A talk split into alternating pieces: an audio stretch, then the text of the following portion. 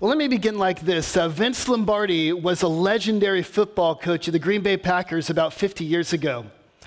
And uh, he's considered to be, uh, by many people, not only the greatest, one of the greatest football coaches of all time, but one of the, the best coaches uh, in all of sports.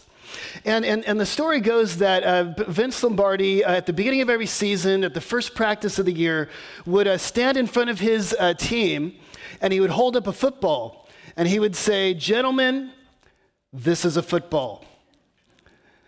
Now, keep in mind, he, he's speaking to uh, professional athletes. These are guys that have been playing football for all of their lives. Of course, they knew what a football was, they, they know what this, what this ball is. But what, if this, this was Vince Lombardi's way of going back and sort of hitting reset at the beginning of every year.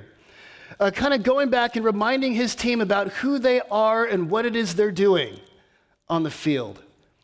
It was his way of going back to basics, basics, going back to true north, to square one.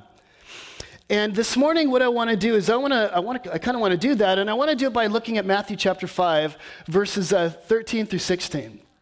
For me, uh, this passage is kind of this, it's my this is a football passage. For me, this kind of is the passage that helps me push reset. It's, I, I go back to it over and over again to sort of remind me what it is that we're doing here as a church, what, it, what our purpose is, what our goal is, why we're here. It's kind of true north for me as, as I think about us corporately as a church.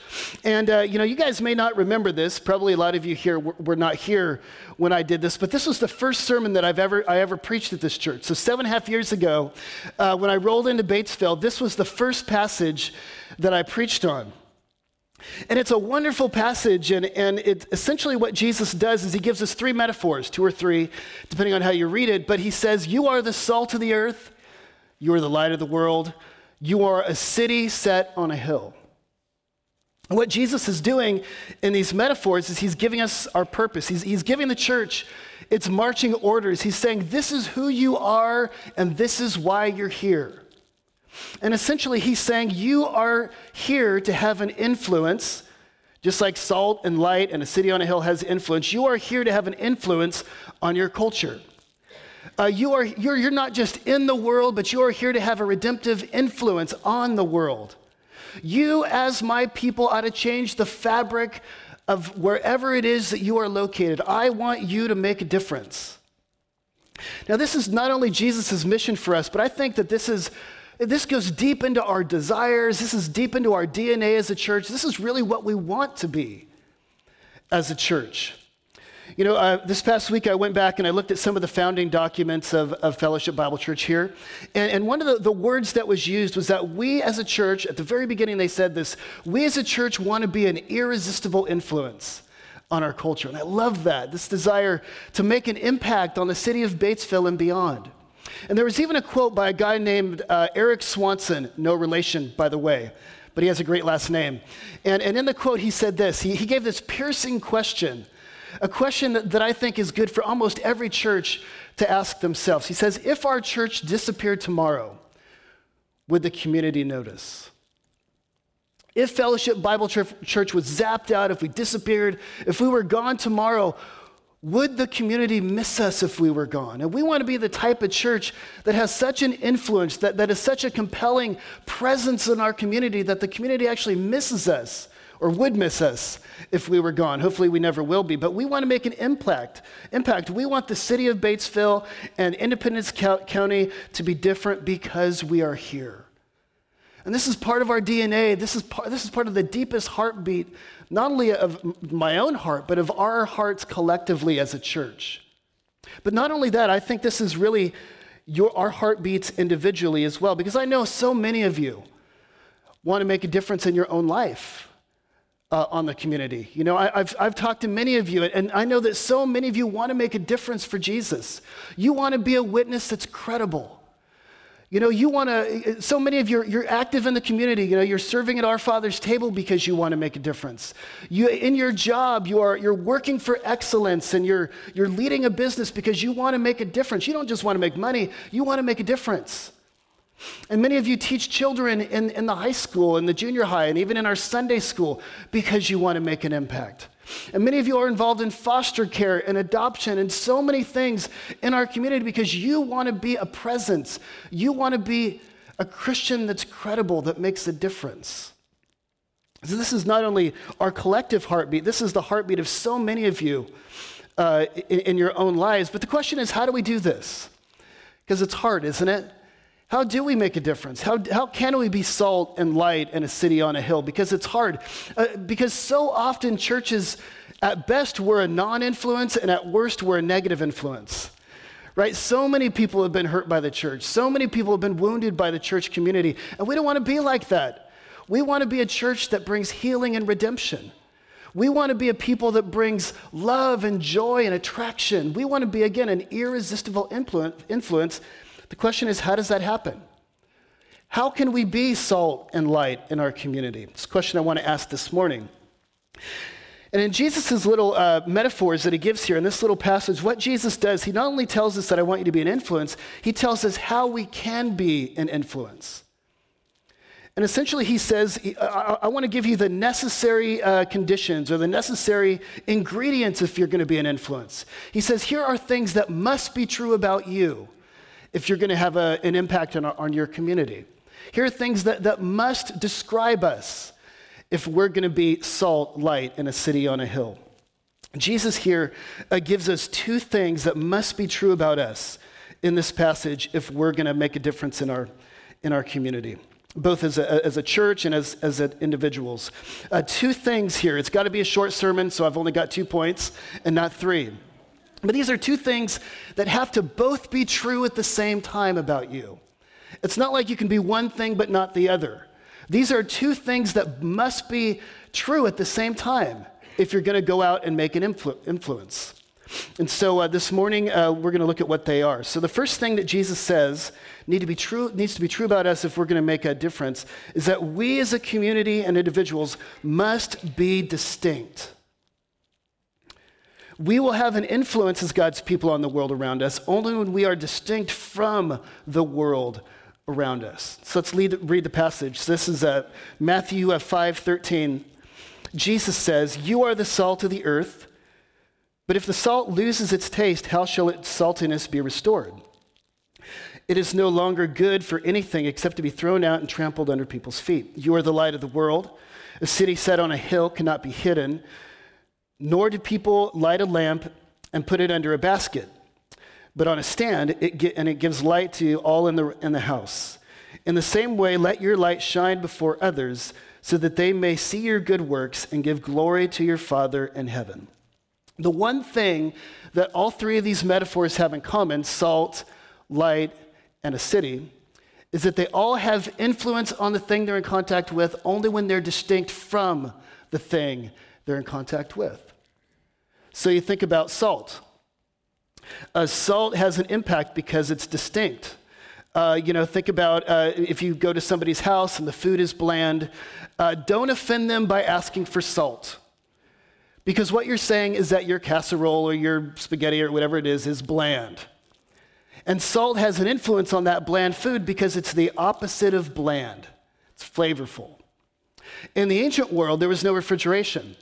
And so there was, they didn't have ice cubes, they didn't have refrigerators like we have now. And so the way they would preserve meat is through salt. They would rub salt in the meat, and it would have incredible effect because it's the opposite of decaying meat. Decaying meat, it corrodes, it gets old, it falls apart. Salt preserves, it's, a, it's purifying, and it keeps things fresh. It has effect on that meat because it's the opposite of the decaying meat. Or, uh, you know, you think about light. Uh, light is, uh, you know, the, the, the opposite of dark. And the reason why light has su- such an influence on the dark is because it's the opposite. You know, if you, you got a flashlight, maybe you're going outside at nighttime to find something for the kids by the treehouse, like what we were doing the other night, and the, and the little uh, batteries were beginning to die, and I was hitting the thing because the dimmer the light got, the less influence it had. It didn't have the effect that it needed to have because it was going dim. And, and the, the, the less distinct light becomes, the, more, the less influence it has. And so here's the point that Jesus is trying to make. He's trying to, he's trying to say that, that Christians have the most influence on the dominant culture when they are the most distinct from the dominant culture. if you're going to make an influence, you've got to be different. We, we've got to be different. Y'all got to be different. We all got to be different. Well, you say, well, what does this difference look like? Well, Jesus outlines the difference in the sermon that he's preaching here, the Sermon on the Mount. The Sermon on the Mount, what this is, is Jesus' vision of how life should be lived. And when you look at this life, it is a life that's incredibly distinct. It is literally a counterculture, something that, if you will even remotely live in your life, will make you very, very different from people outside of the church. I think a lot of times we read the sermon and we kind of forget how radical it is. Uh, you know, we kind of uh, we, we mellow it, we make it not so radical, but it is a radical sermon when you actually read it.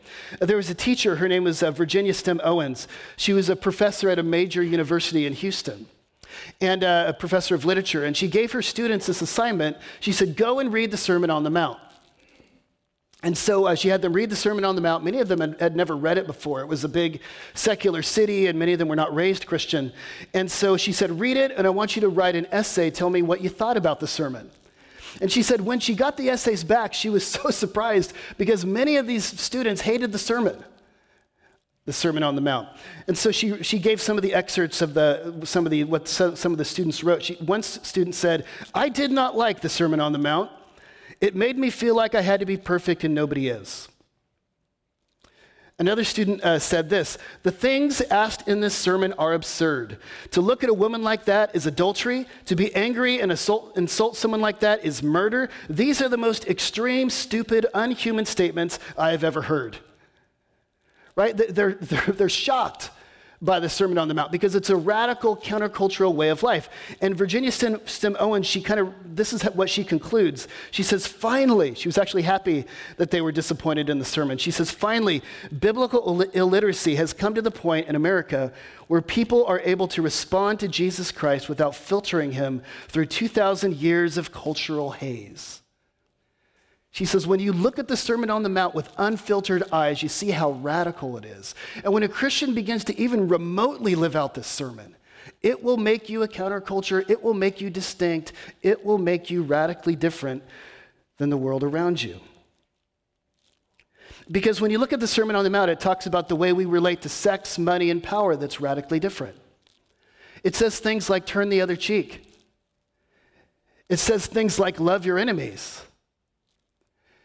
It says, Blessed are the peacemakers. Even people on both sides of the political spectrum, they come into the church and they make peace together, they get along. It says, Give generously to the poor. Th- these are all things that, man, if you read them and, and if you actually remotely begin to live them out, it will make you a counterculture. It will make you different. And so the danger is that we will lose the difference that we will slowly assimilate and accom- accommodate and compromise with the culture so that we actually don't look any different. And when we don't look different, folks, we don't have an influence. We need to be salty. We need to be light. We need to be distinct if we're going to make an impact on the world around us. And so the question is are we distinct? Are we different? You know, Tim Keller, he has this great little quote where he says the Christians in the first century were so different. He said the surrounding culture, they were promiscuous with their bodies and they were stingy with their money. This is kind of the way of life in the Roman culture. He said the Christians came along and they were promiscuous with their money and stingy with their bodies. And they looked so, so different. Many people were turned off by it, but there were many people that were attracted to this way of life because when you're different, you have something to offer the world. When you're distinct, there's something different about you. There's something salty, there's something light that the world might be repelled by, but they also might be attracted to. There's a story of Gandhi uh, way back uh, uh, in, in, in, the early 20th century where he was, uh, he, he, was actually really attracted to the Sermon on the Mount. He's a, he was a Hindu, but he was very attracted to the teachings of Jesus. And so uh, he went one time to uh, England to go to law school, and he decided to visit a church. Well, he went into the church, and when he, was, uh, when he entered into the door, he was quickly escorted out because he was dark skinned. And somebody asked him, Well, you love the teachings of Christ. Why don't you just become a Christian? And he says, Oh, I love Christ. The problem is, you Christians are so unlike your Christ. You see, he went into the church, he didn't find a counterculture. He didn't find anything different than what he found in the stratified culture of India. Are we different? Can we get along from, uh, as, as uh, coming together from dif- different political parties? Can we love our enemies? Can we work for reconciliation? Or are we just as gossipy, just as div- divided over petty issues as anywhere else in the culture? And so we need to cultivate our difference. This is how we can be salt and light and a city on a hill as we cultivate our difference. And this is one of the reasons why we're doing our sermon series on rhythms, right? We don't want to be conformed to the patterns of this world. We want to be transformed by the renewing of our mind. We want to put habits and rhythms in our lives that lead us in a countercultural direction. We want to cultivate this difference. We want to keep each other accountable. This is why small groups are crucial, so that you can go to the smaller group and, and talk about your life and bring up issues and encourage one another to actually live out the teachings of Christ. Because it's when Christians are the most distinct from the world that we make the most impact. It's the first thing. But the second thing uh, Jesus goes on to say is, is he says, Now, I'm giving you this metaphor, salt, light, in a city. And it not only, I'm not only telling you that you need to be distinct from the world, and that's going to give you the influence and the, and the impact on culture, but I also, I'm also saying something else, and it's got to be true at the very same time. You've got to be distinct, but he says, secondly, you also need to be engaged. We've got to be engaged if we're going to have an Im- impact on the culture and the world around us. Now, notice if you look at the metaphors again salt, light, and a city, uh, these, are, these are things that have incredible influence only when they have contact with the thing they're trying to influence. Right? So, if you think about the salt and the meat example, like you've got to rub the salt on the meat if it's going to have an effect. You can't just leave the salt out here in the salt shaker. The salt needs to get all into the grains of the meat. You got to rub it in there if it's going to change anything. I did some study on salt in the ancient world uh, uh, as I was studying this week, and I was looking at the uses of salt. And so, uh, one, one, one person said that uh, salt, when there was a conquering army, uh, they would actually rub salt into the soil of, a, of an enemy land. And so they would destroy their crops by doing that, and they would weaken their economy and, and basically uh, make the nation very vulnerable. But they had to rub the salt into the soil. I even read that in the ancient world, they, for a newborn baby, I don't know why they did this. I think it was a metaphor of purity, but they would rub little newborn babies with salt. Interesting. So I, you know, I was thinking we could maybe change the way we do baby dedications here right? You bring up the babies and we pray for them and then we rub them all down with salt. Who wants to go first? Right? You see, salt has to be rubbed in. It's got to, be, it's got to make contact with the thing it wants to, we want it to influence. And, and you think about light, light is the same way. Uh, maybe you've been to Mountain View and, and you've gone to the caverns there. And, and if you've ever been there, what they do is they'll take you down into an elevator and, and you tour this beautiful uh, uh underground cavern. And, and, and, one of the things that they always do, they've done it every time I've been there, which actually is only twice, but, but they did it both times. They, they shut off the light down there. And it is the darkest dark I've ever seen. It's pitch black. You can't see your, your hands in front of your face, nothing at all. It's because light has no impact when it's up on the surface. As long as the light is up there and you're down here, the, the light has no effect. If the light is going to change anything, you've got to turn it on down there in the darkness. Or you think about a lighthouse. The further away a boat gets from the lighthouse, the less effect that light has. The further away you get from the light, the less impact it has. Here's what Jesus is saying if you're going to make a difference on your culture, You've got to engage with the culture. You've got to get out there. You've got to get outside of the four walls of the church. You can't huddle together and stay separate from everybody else in the world. You've got to go out and you've got to deeply engage with people. Here's the problem is that when so often when people first become a Christian, they have all sorts of, of connections and friendships with people outside of the church you know, they're just converted and they still know everybody, and so they can still have an incredible influence. They still have deep relationships with people who don't believe like they believe. But the longer you become a Christian, the more disconnected you become. This is natural. You become disconnected from the people out there, and you start making new connections with people in the church. So that after a while, and this happens even the more you grow and, and begin to develop uh, you know, good habits as a Christian, as you're doing that, you're also becoming more and more disconnected from people out there. To where before you know it, everybody you know is a Christian. Your barber's a Christian, you know, the, the person that, uh, you know, does your taxes is a Christian. And of course, you, all your rhythms of life, you know, small group, church attendance, everybody you know already believes like you do. And what Jesus is saying is that if we're going to make an impact, we've got to resist that inward gravitational pull. Because every Christian, we kind of naturally drift inward. We kind of naturally drift into a, a little Christian bubble. And what Jesus is saying is that if you're going to be salt and light, you've got to go against this natural impulse and you've got to be very intentional about it. You've got to get out into the community and you need to make friends with people who don't believe like you do. You've got to get into their lives. You've got to know them and you have to let them get to know you. You've got to resist that inward turn. Now, we need to do this as a church corporately.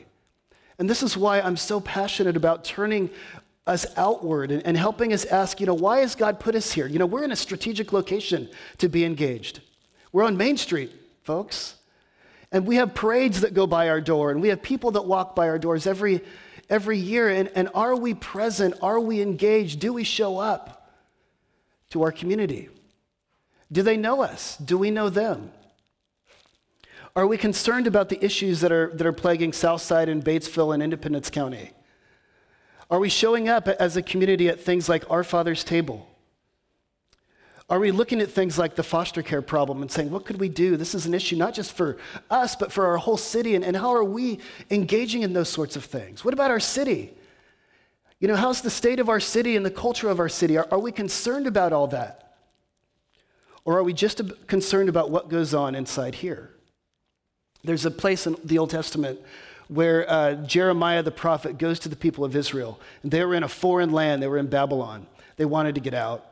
The foreign land, it was just so, so many pagans around, and they just wanted to get out of there. And so they said to the prophet, When are we going to get out of Babylon? And he says, Well, I'm not going to tell you that, but this is what I want you to do. I want you to plant trees, I want you to have babies, and I want you to pray for the shalom of the city where I've put you. So that you're not just trying to preserve your own inner life, you're actually praying for and working for a better social fabric, even in Babylon. So, do we as a church community, are we outward focused? Are we salt and light? Do we care what's going on outside of the four walls? There's a wonderful quote by Lesslie Newbigin, and it's a very long quote, but I wanted to give it to you. It's going to come up on the screen here. And uh, He's, hopefully it'll come up here. There it is. He says, Movement, movements that begin with the local congregation, that's us, in which the reality of the new creation is present, known, and experienced, will only happen as and when local congregations renounce an introverted concern for their own life and recognize that they, are, they exist for the sake of those who are not yet members, as a sign, instrument, and foretaste of God's redeeming grace for the whole life of society.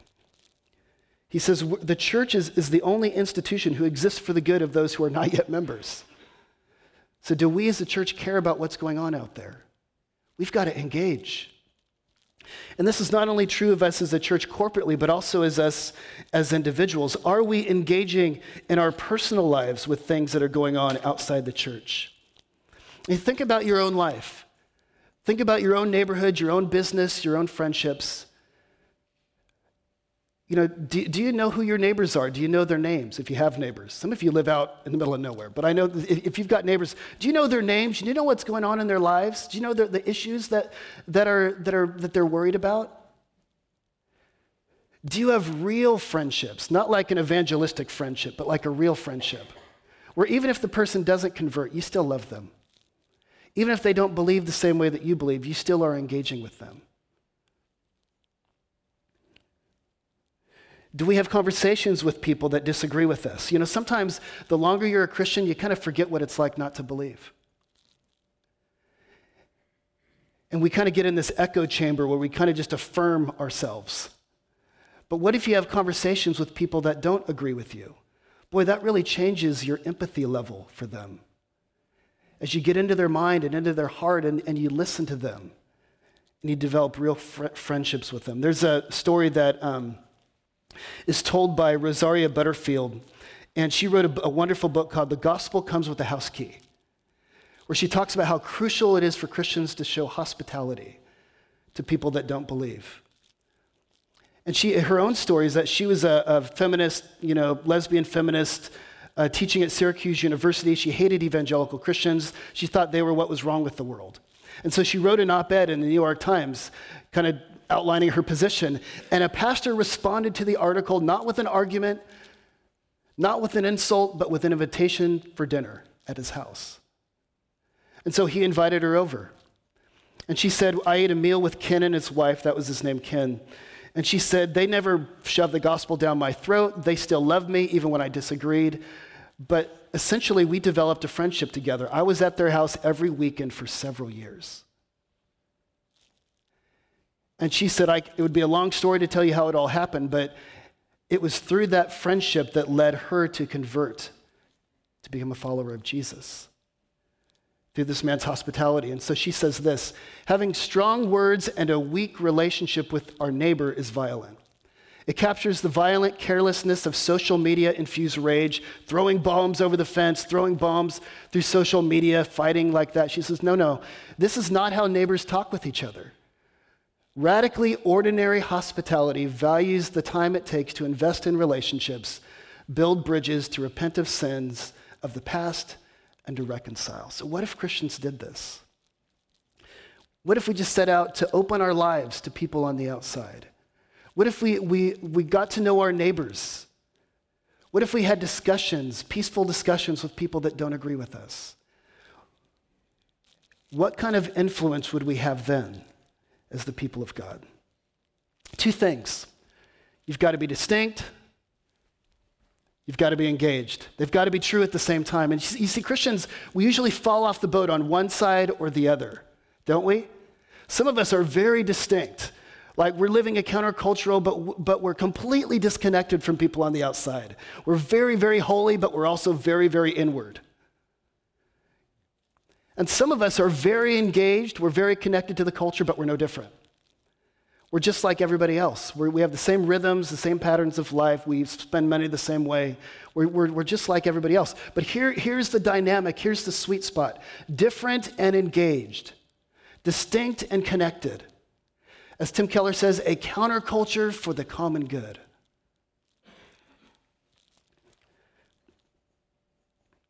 This is a football. This is why we're here. We do not exist for ourselves, but for the sake of those outside of the four walls. We live out a distinct way of life, and we do it in the context of deep relationship and connection to people on the outside. Well, somebody says, How do we do this? Because this is hard, I know. And I think what we need to recognize about this, about this passage is that, that none of us can do it on our own no matter how likable we are, how charismatic we are, how gifted we are, educated we are, whatever, none of us can be salt, light, in a city on, our, on a hill on our own. This doesn't start with us because it was Jesus who was the first one who stood up before a crowd and said, I am the light of the world. And the one who connects themselves to me will not walk in darkness but have the light of life. We will do this only insofar as we depend deeply on the life of Jesus Christ. He is the only true light of the world. He lived a distinct way of life. Nobody did this better than Jesus. He ate with people, he ate with sinners and prostitutes, and he was engaged in this kind of messy thing, doing life with people on the outside. And ultimately, he gave his own life so that he could be for us. And when we see Jesus doing that for us, as we receive his life into us, and we receive His light and His saltiness, we could take that and go be lights to the world. So let's be connected to Jesus. Let's spend time with Him. Let's draw life from Him. Let's draw power from Him and love from Him so that we could go out and do this thing that He's calling us to do. And uh, so at this point, we're going to call some people up to, to the stage and we'll kind of flesh out what um, that's going to look like uh, in 2020 for us in Batesville. But um, let's, let's pray before we, elders and staff, you can come on up right now and I'll, I'll pray for us as you do that. Father, we, uh, we thank you so much for the calling that you give us to be salt, light, a city on a hill. And I pray, Lord, that you would uh, help us, Lord, to be present to our community, uh, to be a church that's not only in Batesville, but for the life of Batesville and, and the larger Independence County. Help us, God, to turn ourselves out intentionally, to develop outward rhythms, to live a countercultural way of life. Lord, to stay rooted in you because you are our power to do this. You are the love, you are the light, you are the salt. And I pray that you would shine on us so that we can be different, so that we can be a reflection of who you are, so that people would see our good works and glorify our Father who is in heaven. And we pray this in Jesus' name. Amen.